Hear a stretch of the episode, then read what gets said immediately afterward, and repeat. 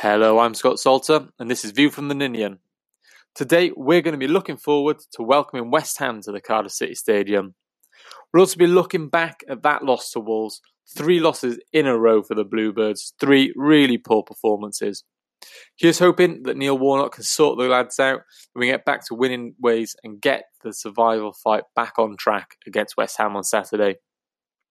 I'm joined today by View from the Ninian's very own Paul Gronow, and we're getting the away preview from Rick, a West Ham fan. Enjoy.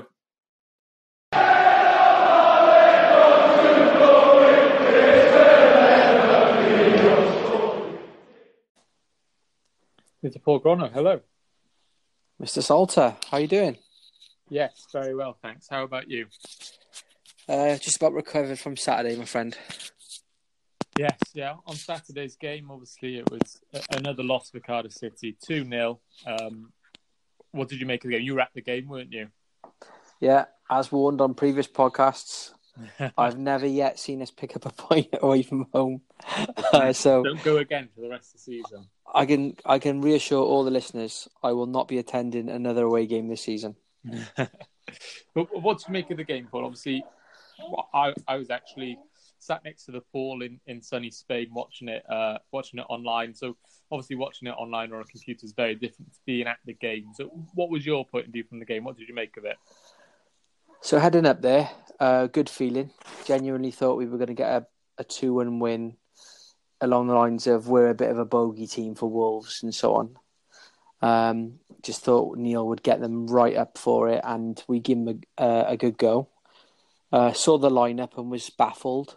Um, didn't still didn't put me off. Didn't I didn't question this prediction I'd had in my mind of two one, and then the game started, and for about ten minutes it was quite positive on the front foot. Uh, Cardiff's front front three um, pressurising them, um, seeming to put them onto the back foot, and then the goals began to um, come, and it all went to pot. And from then on in, that, that sort of two three minute spell, wasn't there, where it just fell apart? Yeah, just like the Watford game, um, and to a certain extent, it felt a bit Everton in terms of not so much quick goals, but flat and um, seemingly lacking in ideas when it came to the final third.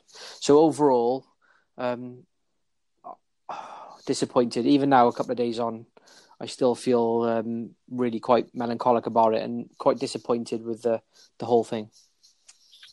Yeah, it, uh, there's a couple of things that, that, that stood out to me, and um, I, I, did the view from the analysis uh, this evening, and one of the things that to me was Warnock's selection and that change in tactic, and it, it, looked as though he sort of set us up in a in a diamond formation with with Gunnarsson mm. at the bottom, uh, Ralls and Camarasa, and then Bobby Reid at the tip. And, and one of the things that stood out for me was how isolated we were on the wings in terms of Adama Traore in particular is is a massive danger. You know, we saw in the championship and he's shown this season as well how dangerous he can be in the pace that he's got. And, and we almost gave him a free hit Bennett, you know, saying, come on, come at us one at one. And I think if we'd had a, a winger out there that maybe could have pushed him back a bit, but also doubled up on him with Bennett, um, it would be better. And I saw a stat that Traore completed more take-ons than than any other player in the Premiership this weekend. So, you know, it shows shows how dangerous he was.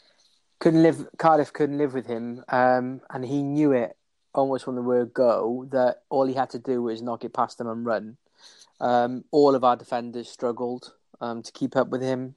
Bamba's injury, I think, I may be wrong, but I think it was caused by a tackle on him. Um, yeah. Yeah. Bennett was kind of one to one with him out on deep on the wing, but completely isolated. There was no one with you know anywhere near them to the point where they were almost out of the game for large periods of time, and you just forgot that they were there. Um, and I think it was the Wolves number five, Bennett, the one that should have been sent off. Yeah. Um, he had so much room every time. He was the spare man the goalkeeper or the other defenders were picking him out time after time after time. He had acres of space to just pick his pass and start the the the uh, movement again. It was so frustrating to watch on the sidelines. Um, They just had acres and acres of space, and they and they made us pay. I think that's one of the the big differences between the two sides. Obviously, Wolves have got better players, you know, uh, European Championship winning players, and and have spent a lot of money. But you mentioned there about Bennett getting the ball, and you know he's a big English centre half, but the the comfort that he and, and all throughout the team, the comfort they showed on the ball was just it's stark contrast to Cardiff. And one of the things that's worried me in the last, probably in 2019 actually, is is how much we've struggled to keep the ball. Yeah. We're really struggling to string five yard passes together, and you can get away with it to an extent in the Championship. You know, club passes and then hoofing the ball long, but in the Premiership, you sometimes you need to put your foot on the ball and keep possession, even just to relieve pressure on yourself. Absolutely, I think having watched now a number of games um, recently, there's a combination of factors at play that um, it, one of them is that they don't have the confidence to do it. They're fearful. They're playing with a spirit of fear, um, not wanting to make the mistakes, but thereby kind of inviting the pressure and then making the mistakes, which lead to the goals. Um, secondly, they don't have the movement that other teams have. Cardiff appear to be quite static. Um, a lot of teams play with rotation now. There's a lot of give and go. There's these triangles. There's always players running between the lines, and this is something that Cardiff City don't have. Um, and so when you've got Victor Camarasa on the ball, he always managed to find time and space, but there isn't anyone for him to find. Yeah. So invariably, Cardiff were going sideways, or Peltier, you know, was getting quite far up the pitch, and Bennett was getting, and they would stop, turn, and it would end up going back to the halfway line to Man- Manga or Bamba uh, or Morrison, and it was really frustrating. They just seemed to lack ideas. That lack of confidence and the lack of movement is beginning to tell now, and it's it's a bit of a vicious circle, really. Um, yeah. the, we're losing. We're getting into a bit of a spiral. The fans are struggling. The team is struggling on the pitch, um, and you wish somebody would take control of it and say, you know, let's have a bit of composure here, lads. Let's buy, let's just put 20, 10, 20 passes together and just show ourselves, if nobody else, that we can do it and we belong at this level. We've seen them do it this season. Yeah, and that's one of the things I think that, that Harry Arter brings to the side. While while he can be erratic at times and, and is you know, kind of an all action midfielder. He does make himself available a bit, and he, he does try and sort of make things happen.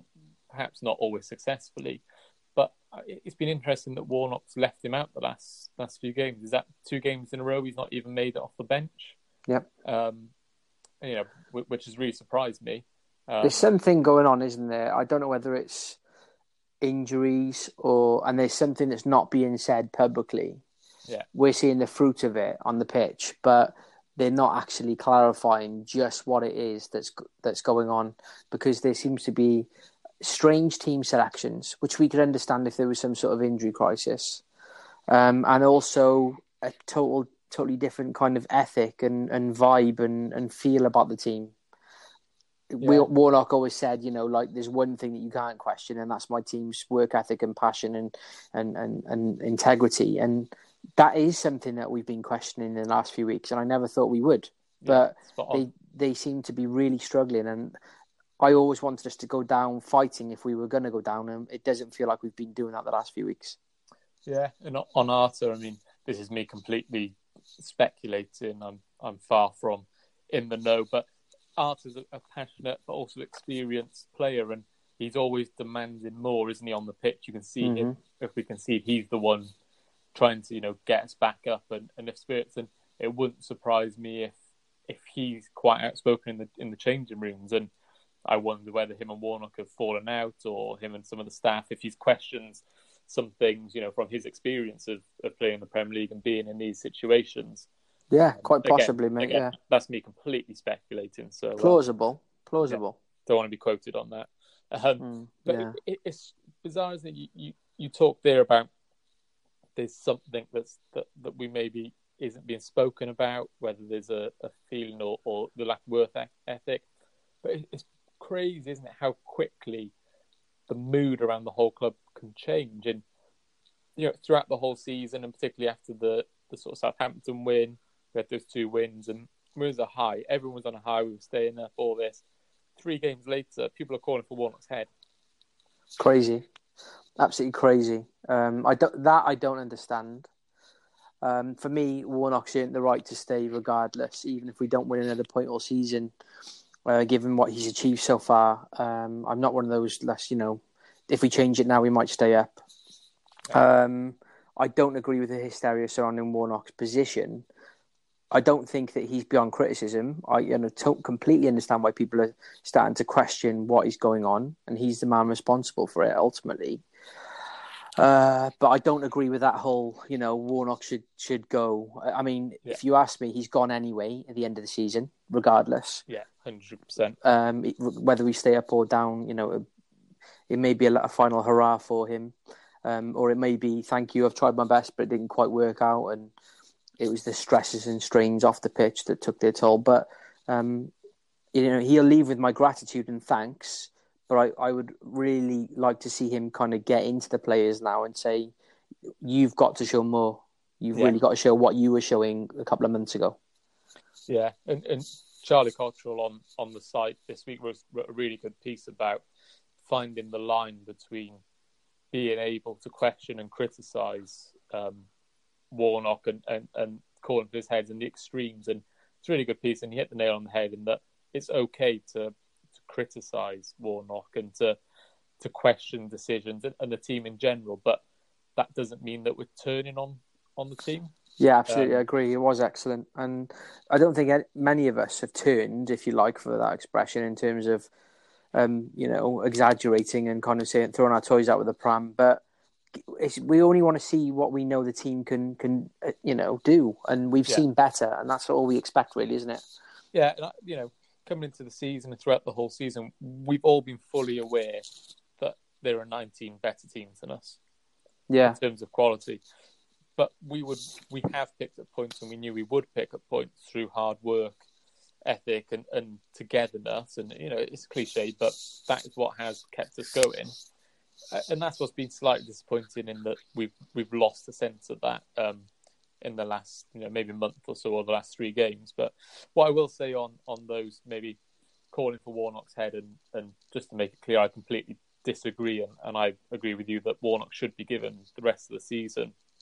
But what I will say is that if if the Cardiff board think that Warnock should go, now they have to do it now, and they have to have someone lined up because for anyone to have an impact over the nine games, they've got to come in and do something now. yes. There's no Um, point Yeah, I agree with that. about with it. If they don't think Warnock's up for the job and they want to replace him, they have to have someone lined up, ready to go straight away now. And I don't think they, they will, and I don't think they do. So for me, Warnock's the best the best man for the job and should 100% see out the season because this is his team. He's built this team. He's you know got us completely unexpectedly to where we are. And at the end of the day, we're still in two points from safety. Yeah, Should, should Cardiff be doing a Fulham and hiring the kind of Craig Bellamy figure to, Well, in preparation for next season, if you like? I mean, who knows what's happening with, with Craig Bellamy? That's another another point. But I mean, yeah. Fulham are, are down, aren't they? I think I think that's Yeah. why they've they've gone down the Parker route, and I know there's you know I'm sure he's preparing for next season. And if Cardiff were in that position, I'd say yeah, you know, get Bellamy and ready for that. But you know, with two points from safety, a win on the weekend and Southampton lose, and we're outside the relegation zone. You know, it, it Yeah. really is fine margins. Um, but you know we've got a tough run, and, and that, that starts obviously with the visit of West Ham on Saturday. And earlier on in the season, it was a three-one loss um, at the London Stadium, of course. Now, and Yeah. Joe Ralls obviously missed that penalty, and that was a turning point. It, it feels like it's so many times this season. You know, Yeah. we've been doing okay. We, we, we've been containing teams. We've been okay, and then we either miss a big chance or make a mistake, like Ralls' penalty miss, um, which obviously I think was it Camarasa really wanted to take it, didn't he? And and Ralls stepped up and missed it, um, and then we fell apart. Then you know, two quick or three quick quite quick concessions and goals from two from Perez and Antonio. Murphy grabbed a, a late equaliser, and you know, there's no shame in that loss because West Ham has been a good team this year. But the home time now, we really have to pick up at least a point. You know, three points really, considering the games we've got after that. Yeah, if you're serious about staying up, you know you've got to look at this as a, you know, you can't go in there wanting anything else other than a win. Um, you know, fully appreciating how difficult that's going to be. West Ham should never have been near the bottom of the table uh, where they were at the beginning of the season, given this squad yeah. and the manager, the way he's been backed in in the uh, transfer window. Um, this squad is far superior to Cardiff's. They've always been a bit of a bogey team for us. I've never felt confident playing West Ham. That Malky's first game, Ken, late Kenny Miller winner, was yeah. a complete shock. Um, I don't ever remember us beating them before or since, but I'm sure someone will pick me up on that. But West Ham for me is one of those games where I kind of go, well, that's a loss.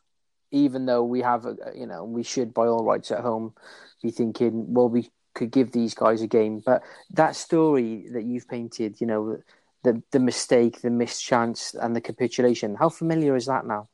That's been repeated time after time after time. Yeah. Cardiff have not taken their chances, and all of a sudden they find themselves two goals down, thinking, "Well, what are we going to do now? You know, we have given ourselves a mountain to climb. Mm-hmm. If they would only stop that, those quick successive goals, that would that that's half the battle. I'm yeah. sure the defence know that. You know, this is not something new to them. I'm sure, and they'll probably be as more annoyed about it than we are. Yeah, yeah, exactly. You know, Bamba's mistake against Wolves was, was, was a classic one in that. Mm, so frustrating. It's classic Bamba, isn't it? You, yes. He gets away with them so many times that he's always going to be caught out every now and then. But it's so frustrating, and it's he, he's better than that. But it's just those. Over, it's because it's not necessary. Yeah, it's over just let it go. in a simple situation. Just whack it. I know just... that's they don't like that in the Premier League, do they? You know, it's kind of like you've got to play it out the back, but Cardiff don't have that ethos and they don't have the players to do it and they haven't been developing that for years and years or months and months. Yeah. So why bother trying it now? You know, get rid of it, get it down the line, whatever. Get it into their box and and stop messing around with it. It's happened. I don't know how many goals we've conceded from it, but it feels like it's quite a few. Yeah, it does. It does. And West Ham you know, coming into this in decent form. Um, beat Newcastle in their last game. Uh, they mm. were beaten by Man City, but they did beat Fulham and drew with Crystal Palace and Liverpool. So they're on decent form. Um, they're a good team. So it, it's going to be tough, and they've got some really good players. Like you said, the manager, um, Pellegrini, was, was backed in the summer, um, bought some, some good players. He's a very good manager, and yeah. it's going to be a tough game, isn't it? Yeah, absolutely. And um, I, I would be shocked if we won. Let's put it that way. Um, I was more confident going into the Everton and Watford games, and you know they turned out the way they, and the Wolves they turned out the way they did. So, um, you know, God help us really with this lot coming. But um, yeah, if Cardiff aren't really on it and West Ham aren't having a bit of a bad day, it could be another spanking for the Bluebirds, and that really would be, you know, miserable given the run of games that we've got coming up soon. Yeah, you mentioned that that run of games and looking at you know the rest of the season, and you know we've got Chelsea, Man City, Liverpool, and Man United. Chances of us picking up any points out of any of them is very slim. So that means you know we've only got West Ham, Brighton, Burnley, Fulham, and Palace. Five games really that we can realistically pick up points, and there's still some some tough games. And looking at the you know our relegation rivals really are, are Southampton and and maybe Burnley and Brighton. Um, Southampton have, have got favourable fixtures. You know, Liverpool are the only top six uh, or top five team that, that they play. Brighton do play uh, Arsenal, Man City, and Tottenham. Um, so you know, slightly better, but Cardiff still seem to have the the, the worst run in, and that's going to be be a big decider come the end of the season we're favourites to go down, aren't we? I mean, that is you know without any doubt. I mean, we were at the beginning of the season. Um, I felt more confident a few weeks ago than I do now. I'm generally, you know, glass half full, positive. Let's not get too down about it. Um, but these last three games have really given me very little reason to feel positive going forward. Um, it got to the stage where I was kind of coming home on the train on Saturday, and I said to my son, I don't even think we're going to get another point this season. And I've never felt like that. I mean, that's completely over the top, I think, but it, it, that's how I felt after the game. It was just that yeah. miserable, and and you think I've spent goodness knows how much money. I've caught three trains there, three trains home. I've spent another day away from the family and all the rest of it, and and I've watched that, and you think, you know, you, you start to think, was that even worth it? What, yeah. Why am I? Can't you, you have that? Why do I bother feeling? I haven't had that all season, and so if, if you know, I would be happy on Saturday if we. I wouldn't.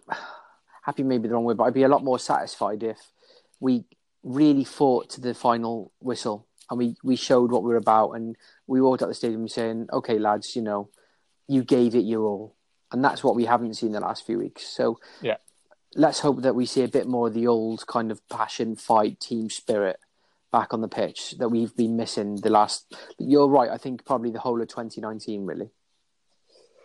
Yeah, and I mean, it feels like like as the season goes on, like you said, that that sort of mentality has has shifted, and so we'll, we'll try and end end on a positive note, Paul, because I'm going to say we're going to win this one one. Wow. Uh, okay. What, what are you thinking? You're going to go negative. No. Pessimistic, we'll call it. Do you want a realistic? My on. You want my honest prediction? Always. Uh, three 0 West Ham. Oh, that hurts, Paul. Uh, Caveat: Hope I'm wrong. Oh, I hope you're wrong too. But Paul, listen, thank you once again for, for joining us. Where can people find you on Twitter? At Bluebird Blogger. Perfect. And uh, hopefully you're wrong. Hopefully three points and hopefully a strong end to the season Absolutely. for Cardiff. Thank you, Paul. Thanks, Scott.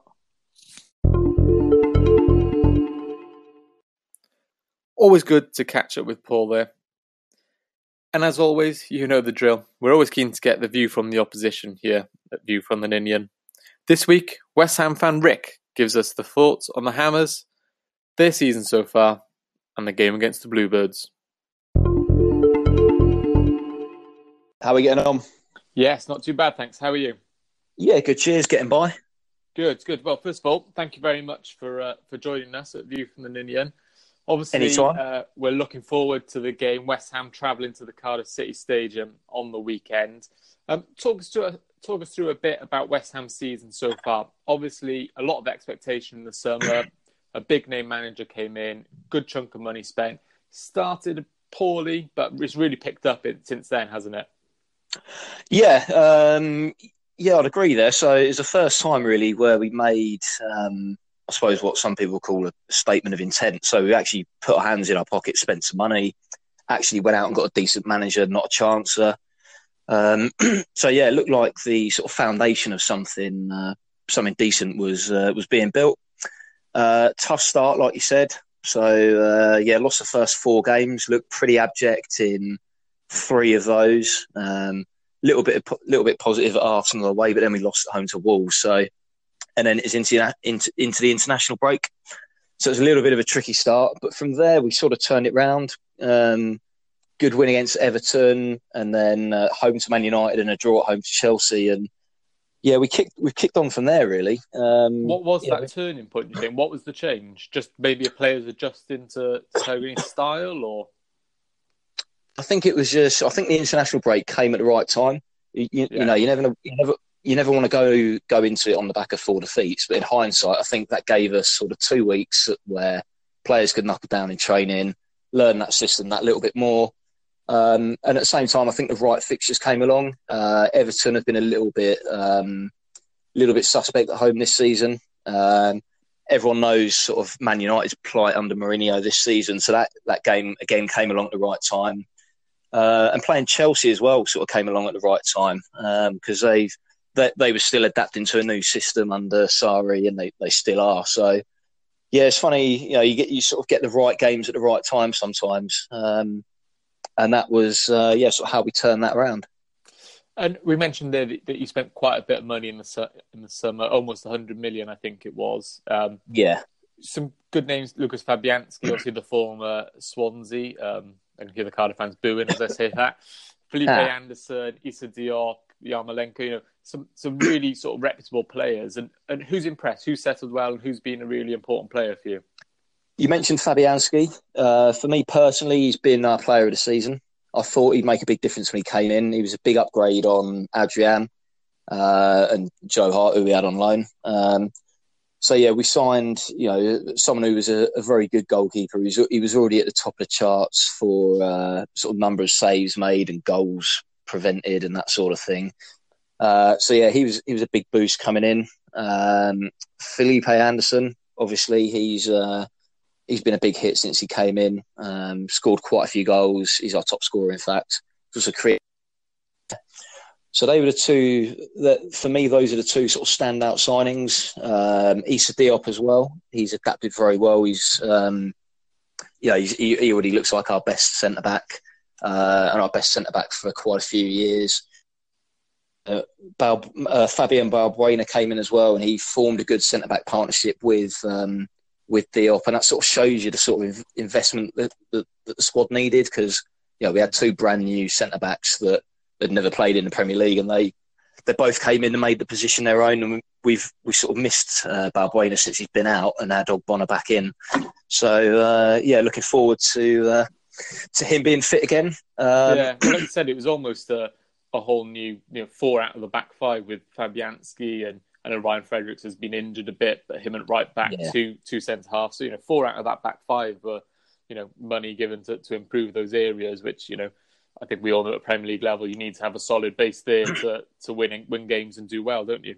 So obviously the Premier League table at the moment, Rick, you're, you're sat in ninth. Um, yep. You know, a really really positive season for you, and I think you know Wolves and, and Watford in particular have, have had you know stellar seasons, and, and if they were out of the picture, you know it'd be an even better season for you and pushing on Europe, wouldn't you? I'd agree. Yeah, I mean, if you'd offered us at the, at the very start of the season before a ball was kicked ninth place, uh, I think most you know, without getting carried away, I think every every West Ham fan would have taken that. When you're four games in and you've got no points on the board, you'd you know you'd take seventeenth, never mind ninth in the league. Um, so yeah, to to finish, I think you know if you finish seventh in the league, you know you've essentially won that second sort of tier within the because you, are not going to catch the top six really. So yeah. to be ninth is um, yeah, is is a pretty good season. And as I mentioned, how it started, it's it's um, yes, yeah, it's, it's, a good season so far. I think uh, I think with I could be wrong here, but I think we're four points behind Wolves at the moment. So uh, yeah, we're certainly not certainly not far off them. So having started, uh, basically giving everyone else a four game head start to uh, to be where we are is uh, yeah a pretty good turnaround, I'd say. The last few seasons have have been a bit, you know, in turmoil a bit, and you know, dismay at the owners maybe not spending the money. Some of the managers were questionable, maybe, or, or not you know, to the standard that West Ham wanted. So this is a real season to you know to build a foundation on, isn't it? You know, finish ninth. You know, a good manager who I'm guessing is going to be with the club for for a few years, um, and really build on that for you. Undoubtedly, yeah. So he's on a three-year contract initially. Um, you know, if, if it continues to go well, I can't see why that wouldn't be extended. Um, but yeah, as I, as I said, sort of at the start, it was the first time where we've, you know, we sort of look like we've made uh, a positive step with, you know, getting a decent manager rather than just sort of treading water or with pick, sort of picking whoever's available when after a top level manager. Yeah. Um, you know, he knows what he's doing both tactically uh, in the transfer market. He knows the Premier League, so yeah, we're certainly building a, um, a strong foundation to to kick on from here. Um, obviously, you know, there's a limit to the success we can achieve, but I, I think if um, if he only manages for three years and we had three top flight, uh, three top half finishes, that would be uh, that that'd be uh, a good uh, a good a good uh, return for sure. And heading into the, the weekend's game, you're on decent form. Obviously, in the last five, it's only two wins from the last five, but they two of them have been against Man City and, and Liverpool, and, you took a bit of a thrashing at the hands of Wolves, didn't you? Who are who are um, which, which is no shame in that really. They they're handing a lot of teams yeah. thrashings, including ourselves. But you've beaten the teams at the bottom of the table. You know, Fulham you beat three one recently. In the last game you beat Newcastle two 0 So coming into mm. the game against Cardiff, um, how are you feeling about that? Are you you confident? Uh, you're never that confident as uh, as a cynical West Ham fan like myself, but I think go. I think looking into the game on balance, I'd say, yes, I'm confident. Um, I can see I can see us getting a getting a win uh, at the weekend. Unfortunately for yourselves, you know, um, and I think the form that, that we're in at the minute, yeah, I think I can see us uh, getting a win at the weekend. That said, I don't I don't think it's going to be easy. Um, you know, Warnock knows how to set up a team at home to defend. Uh, so, and we we do occasionally have a problem trying to break teams down. Um, so it's not going to be an easy win, but I think we will win it. Yeah. Well, I think the one thing you've you've got in your favour, and one of the things Cardiff fans have been reflecting on this this week, is that West Ham is a bit of a bogey team for for Cardiff, and you know we've lost the last seven games against against West Ham, and you know the form that we've been in the last three games, it's hard to see that uh, that changing. Um, but you know, we remain optimistic. Earlier on in, in, the podcast, I gave my prediction of a, I think it was a one 0 win. I gave. So, um, but what's your prediction, Rick? Uh, I, was thinking about this earlier today because I thought you'd ask me this. So my uh, my prediction is a two 0 win to West Ham. Okay. Uh, I'm fully aware this is being broadcast to uh, anyone in the world who wants to listen to it, and I'll probably eat my words come five o'clock Saturday. But uh, Hope, yeah, I'll stick by I'll stick by a 2 0 West Ham win. well, Rick, perfect. Thank you very much for joining us. Where can people find you on Twitter? Uh, so at Rick himself, 101. Perfect. Well, hopefully, you know, Cardiff win, your prediction's wrong, and people can tweet you uh, proving that your prediction's wrong. Uh, it wouldn't be the first time, and it certainly won't be the last. but uh, yeah, thank you very much for having me. Perfect. Cheers, Rick. Enjoy the game. Cheers, mate. Thanks a lot. Cheers. Bye. Bye. Well, thanks to Rick there, and thanks to Paul earlier for joining us. And as always, thanks to you for listening. Please do subscribe and give us a rating. And go check us out at viewfromtheninian.com. Some great stuff on there. We've interview with Anthony Pilkington this week. And coming up, we've got an in depth interview with Russell Slade. It'll be a good one. We're on Facebook and on Twitter, so let us know what you think. And come on, City.